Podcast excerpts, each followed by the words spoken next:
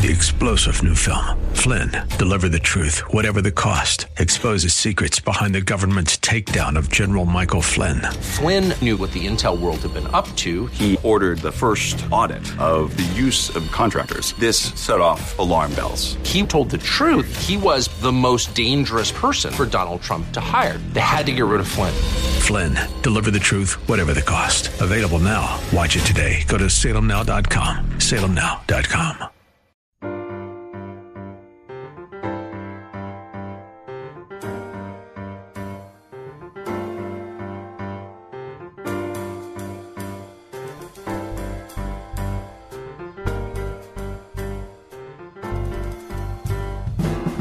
Welcome to His Life Revealed with Pastor Todd Granger of His Life Fellowship in San Antonio, Texas. We're glad you've chosen to join us today. Our passion at His Life Ministries is to help believers know Him and show Him, so we keep it simple. It's just about Jesus. Our prayer is that the Holy Spirit will make His truth plain to you, so you can walk in freedom and enjoy the life of union that God has designed for you to live. And now, here's Pastor Todd. Let's talk about Romans. Last week we left off in uh, chapter three, the end of chapter three. And this week we're going to start at the beginning of chapter four. And the one thing I want you to remember is that the Word of God, that is, the Word, is inspired of God. But chapter separations are not. Not necessarily. So what we're about to read is actually a continuation. Now, there's a separation there, and it helps you guys keep up with it, and so you can find verses and so forth. But it is a continuation of what Paul is saying in chapter three.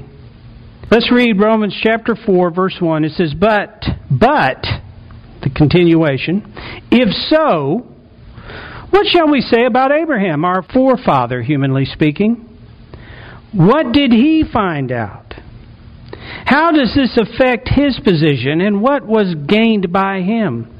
You remember that in chapter three, Paul is making the argument that justification, that righteousness comes by faith, not by works. And he's speaking primarily to a Jewish audience, and this Jewish audience had presumed that their righteousness, their right standing with God, their justification was in their lineage with Abraham. They believed it was by birth. And to some degree, they controlled those who could appropriate that and who those who couldn't. And that righteousness was maintained by works as well. Now, Paul is explaining to them the truth of righteousness, that it is not attained by works, but that it is appropriated by faith. And the thing that we have to remember, that we've gone over over and over again through the first chapter on, is that righteousness is not what we do. In fact, righteousness cannot be separated from God Himself. Righteousness is literally the demonstration of the character of God Himself. It can't be separated from God. It cannot really even be appropriated by others, in the context of you taking from God something that was His. So how is it that we're made righteous? Well, remember, Romans chapter three, verse twenty-eight. He says, For we hold that a man is justified and made upright. Now remember, I had you underline made.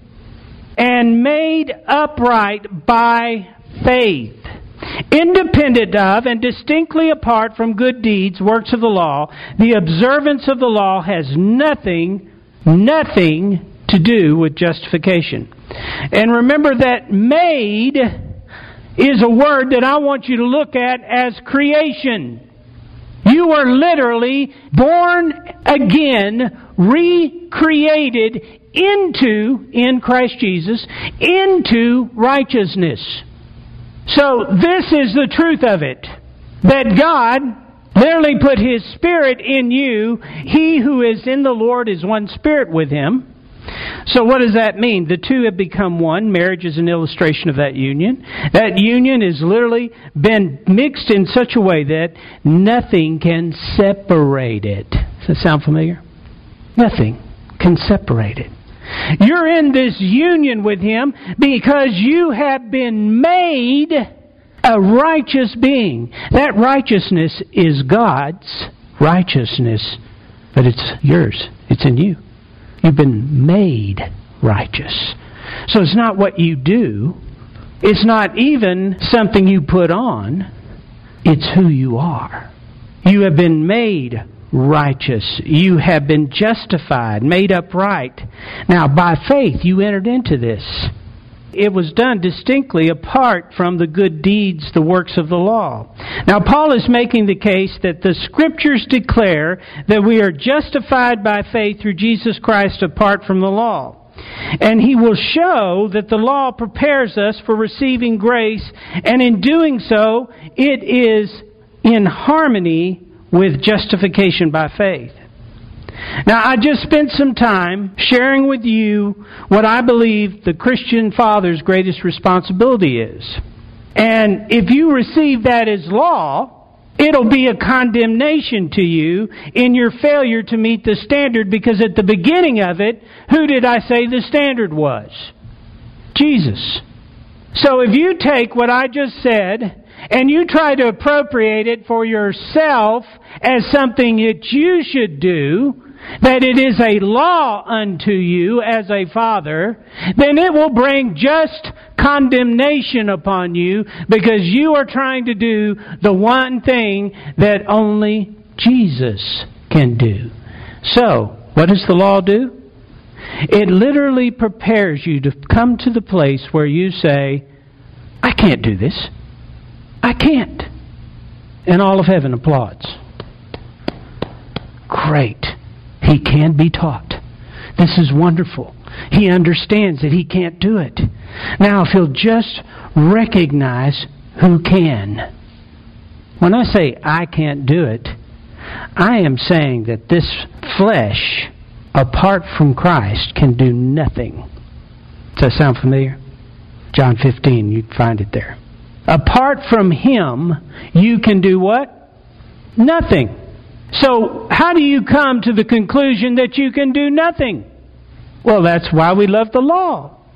We love the law because it points to the truth that Christ came to be life to us, that that life might fulfill the standard, meet the standard.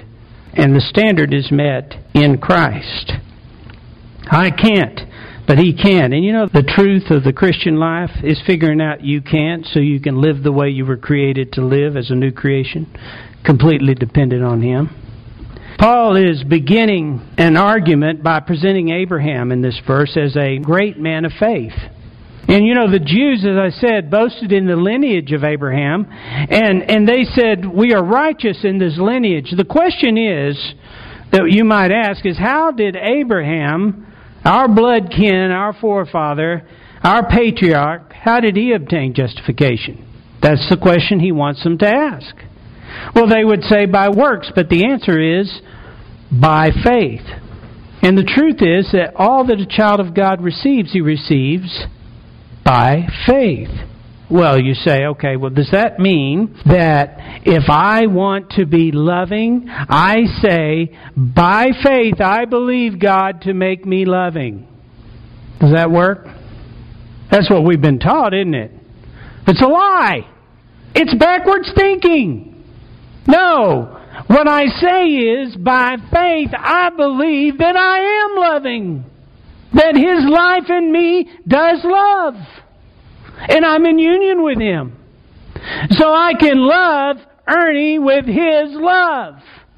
I don't have to ask God to give me love. I appropriate His love. I live it out. Well, that works on every level, doesn't it? God, please protect. No! I don't have to ask Him for protection. He is my protection. I just need to, by faith, believe that He is my protection. Does that mean if I don't believe He's my protection, He won't be my protection? No, that's hogwash. It doesn't mean that at all. It means that you're not going to enjoy it. It means that you're not going to participate in it. Now, listen, don't misunderstand me. Father, you heal me, be my healing. Does that sound right? He is my healing. And I want to tell you something. He's healing you right now. You've got all kinds of things in your body that would literally take your life like that if He wasn't holding you together. You're being healed every day you draw air. And if your health diminishes, guess what? God's not caught by surprise. And you know what He wants from you? He doesn't want, Father, please heal me, please heal me, Father, please heal me, please heal me. You know what He wants? Father, Thy will be done. Thy will be done. I don't understand this sickness, and of course I want to be well. But what I want most of all is Thy will. That's a hard thing to pray. It's real hard. In fact, Jesus Himself sweat great drops of blood coming to that place. His very body fought Him coming to that place. It's a hard thing to pray, isn't it? But He prayed it because it was truth of His heart. Thy will be done. Now, the answer is faith. That's how Abraham got here. And they upheld Abraham as the source of their righteousness. But Jesus speaks to them. He challenges them on this. You see, in John chapter eight, verse thirty-eight through thirty-nine, they believe he, Abraham was their father and that was their source of righteousness. So Jesus says to them, I tell the things which I have seen and learned at my Father's side. And your actions also reflect what you have heard from your father. They retorted, Abraham is our father. Jesus said, if you were truly Abraham's children, then you would do the works of Abraham. Follow his example. Do as Abraham did. Do you think Jesus was talking about all of the physical things that Abraham did? It's an interesting thing how God defines works. And it has absolutely nothing to do with your flesh. Isn't that a mind blower? That's not what Jesus was talking about. What He was talking about is the assertion, the determination, the will to believe and go forward and trust God. That's what He was speaking of. A yielding of the heart. You know, the rabbinical teachings of that time taught that Abraham was an example of a man who was justified by works. But here's the interesting thing. The lineage of flesh can never pass on righteousness. I can remember, you know, people saying, and, you know, this is Texas, so you'll understand it. You know, a guy in a coffee shop says, well, my old lady, she's my religion. She's in church every time the door's open. That doesn't confer righteousness. Actually, nothing the flesh does confers righteousness. Now, that may be a blow to some of you who are working real hard to get there, but that's just the truth. You're not going to please God any more than the day you walked up and said, Jesus, be my life. You're not going to bring any more pleasure to His heart. Why is that? Because now the pleasure of God is seeing His Son work His life through you. It's not in your flesh.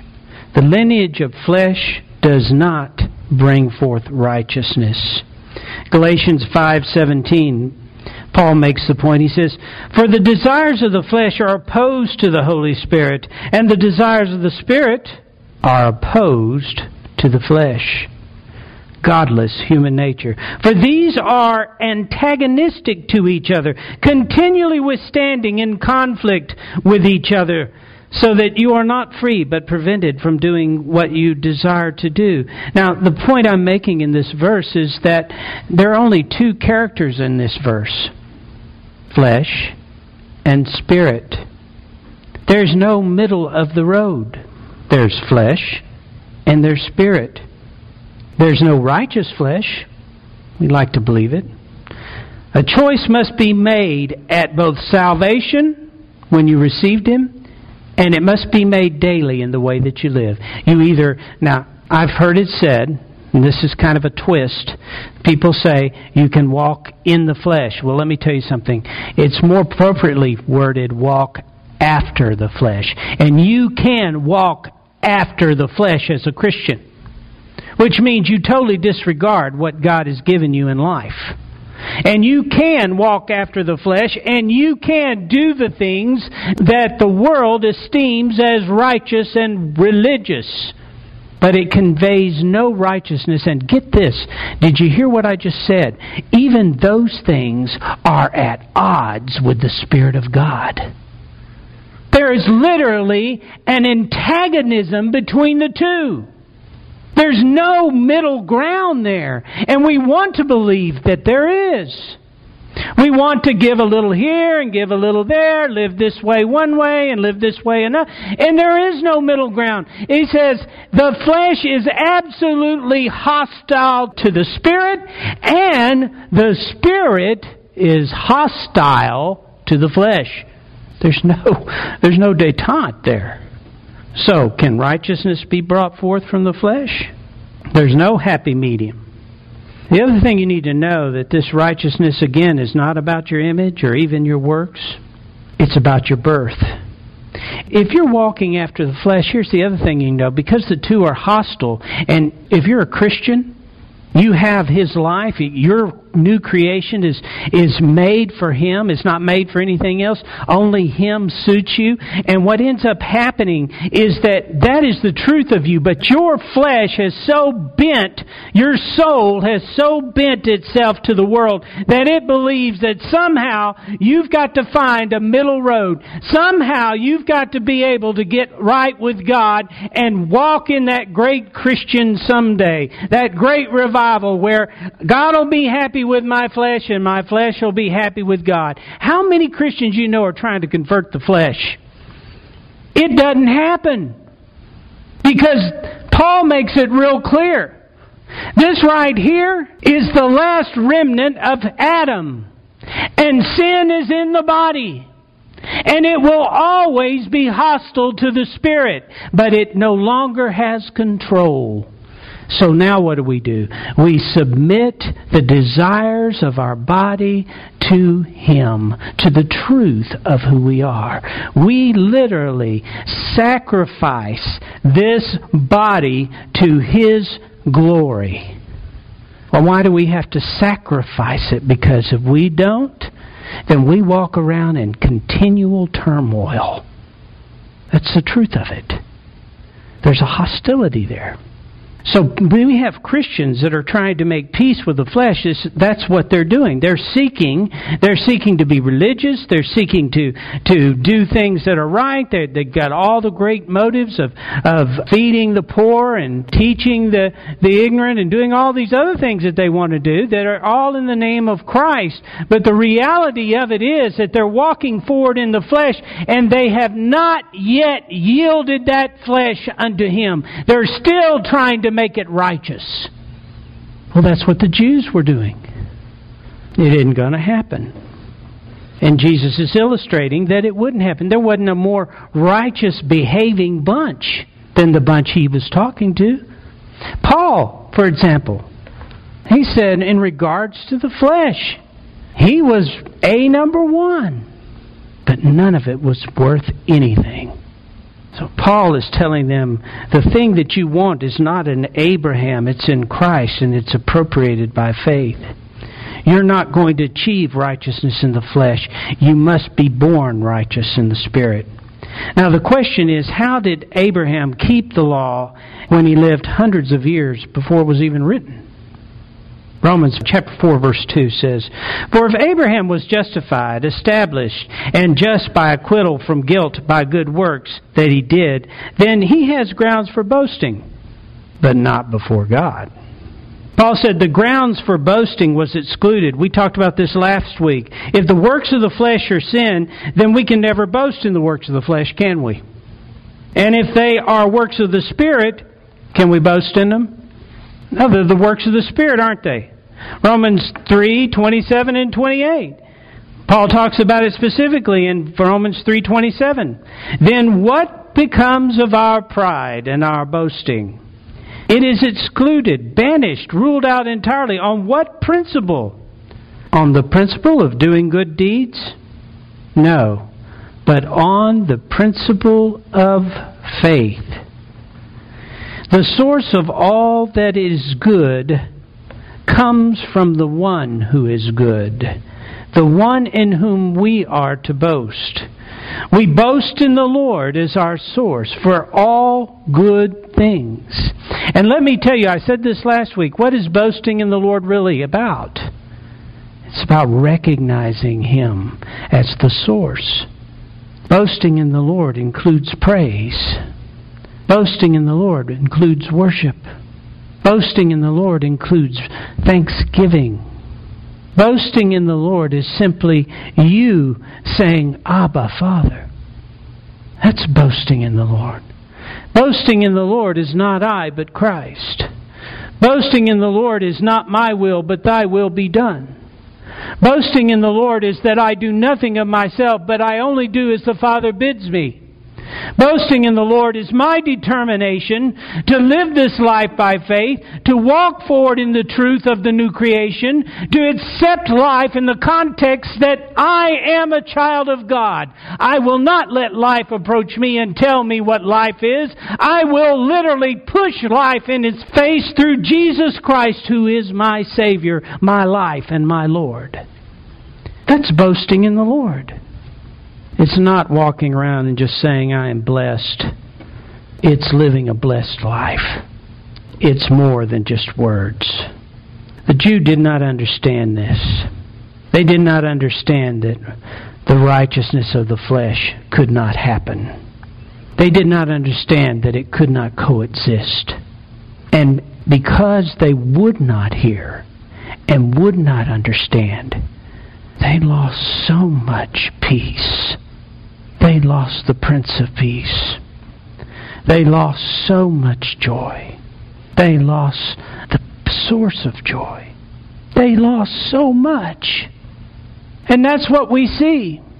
And you know what? You see that in the lost, and the lost are determined in their sin, and they go forward, and, and until they, A, either yield to the wooing of the Spirit of God, or B, they turn and never allow the Word of God to touch theirs again. You just know that God is working on them. And you grieve. You grieve. Because they need life. But I'll touch you even in a different place, because you look around you and you see Christians who need life. Don't you? Christians who are reaching for all the same coping mechanisms that the world has. Christians who are just waiting for God to come get them because they're just living in hell right now. They don't know. They won't hear. They are determined to bring some righteousness to this flesh, some balance between worldly living and spiritual life. They're trying to make it work, and it doesn't work, and it's been proven, and it will be continued to prove to them. You know, that's the reality of it. That's the good thing. The hot stove always burns, doesn't it? So, you know, when people get out there and they, they're determined in their sin, you can know that sin doesn't suit them, and they will figure that out at some point. But the truth of the matter is that when people reject the freedom, the liberty, if they reject the truth, Jesus said, you know the truth, the truth will set you free. If you reject the truth, what happens? Chains, bondage. You embrace captivity. Romans chapter four, verse three. For what does the Scripture say?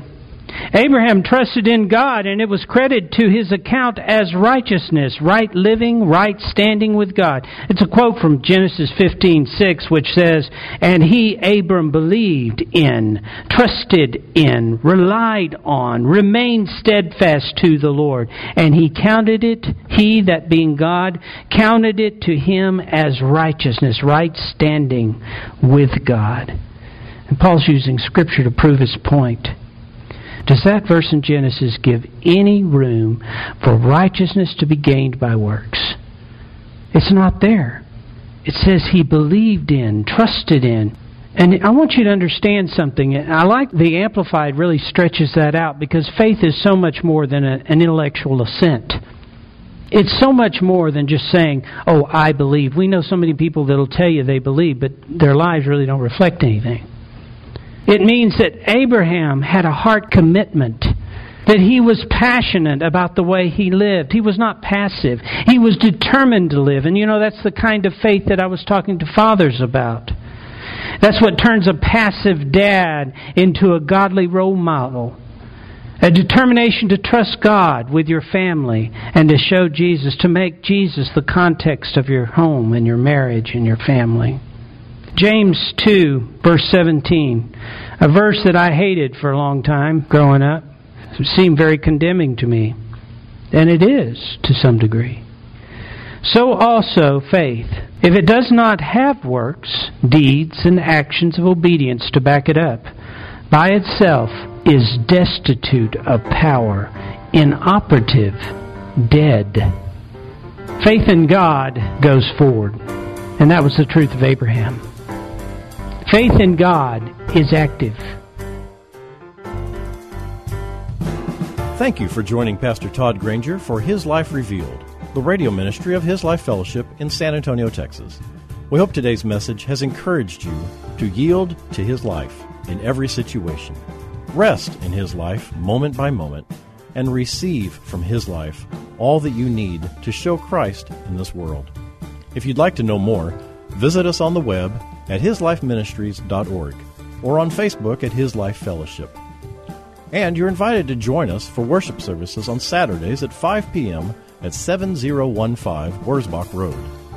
If you would like to help support this ministry, send your tax-deductible donation to His Life Ministries, P O. Box one eight nine four, Bernie, Texas, seven eight zero zero six. And finally, this coming week, our hope is that the image of the invisible God would be visible in you. And remember, wherever you go, whatever you do, the hope of glory is Christ in you.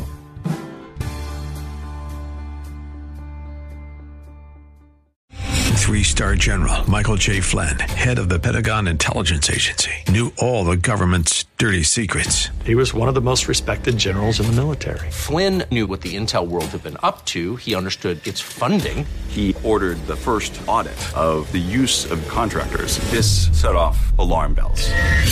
The explosive new documentary, Flynn, Deliver the Truth, Whatever the Cost, and covers the facts behind this scandal. Flynn told the truth. He was the most dangerous person for Donald Trump to hire. I find out the worst enemy that I'm going to face in my life is right here in America. They took my assessment and they wanted me to change it. And I was like, I'm not changing it. They had to get rid of Flynn. With in-depth interviews, archival footage, and never-before-seen personal records of the man behind the headlines. I just felt like I was drowning. Flynn, Deliver the Truth, Whatever the Cost. Available now. Watch it today. Go to salem now dot com. salem now dot com.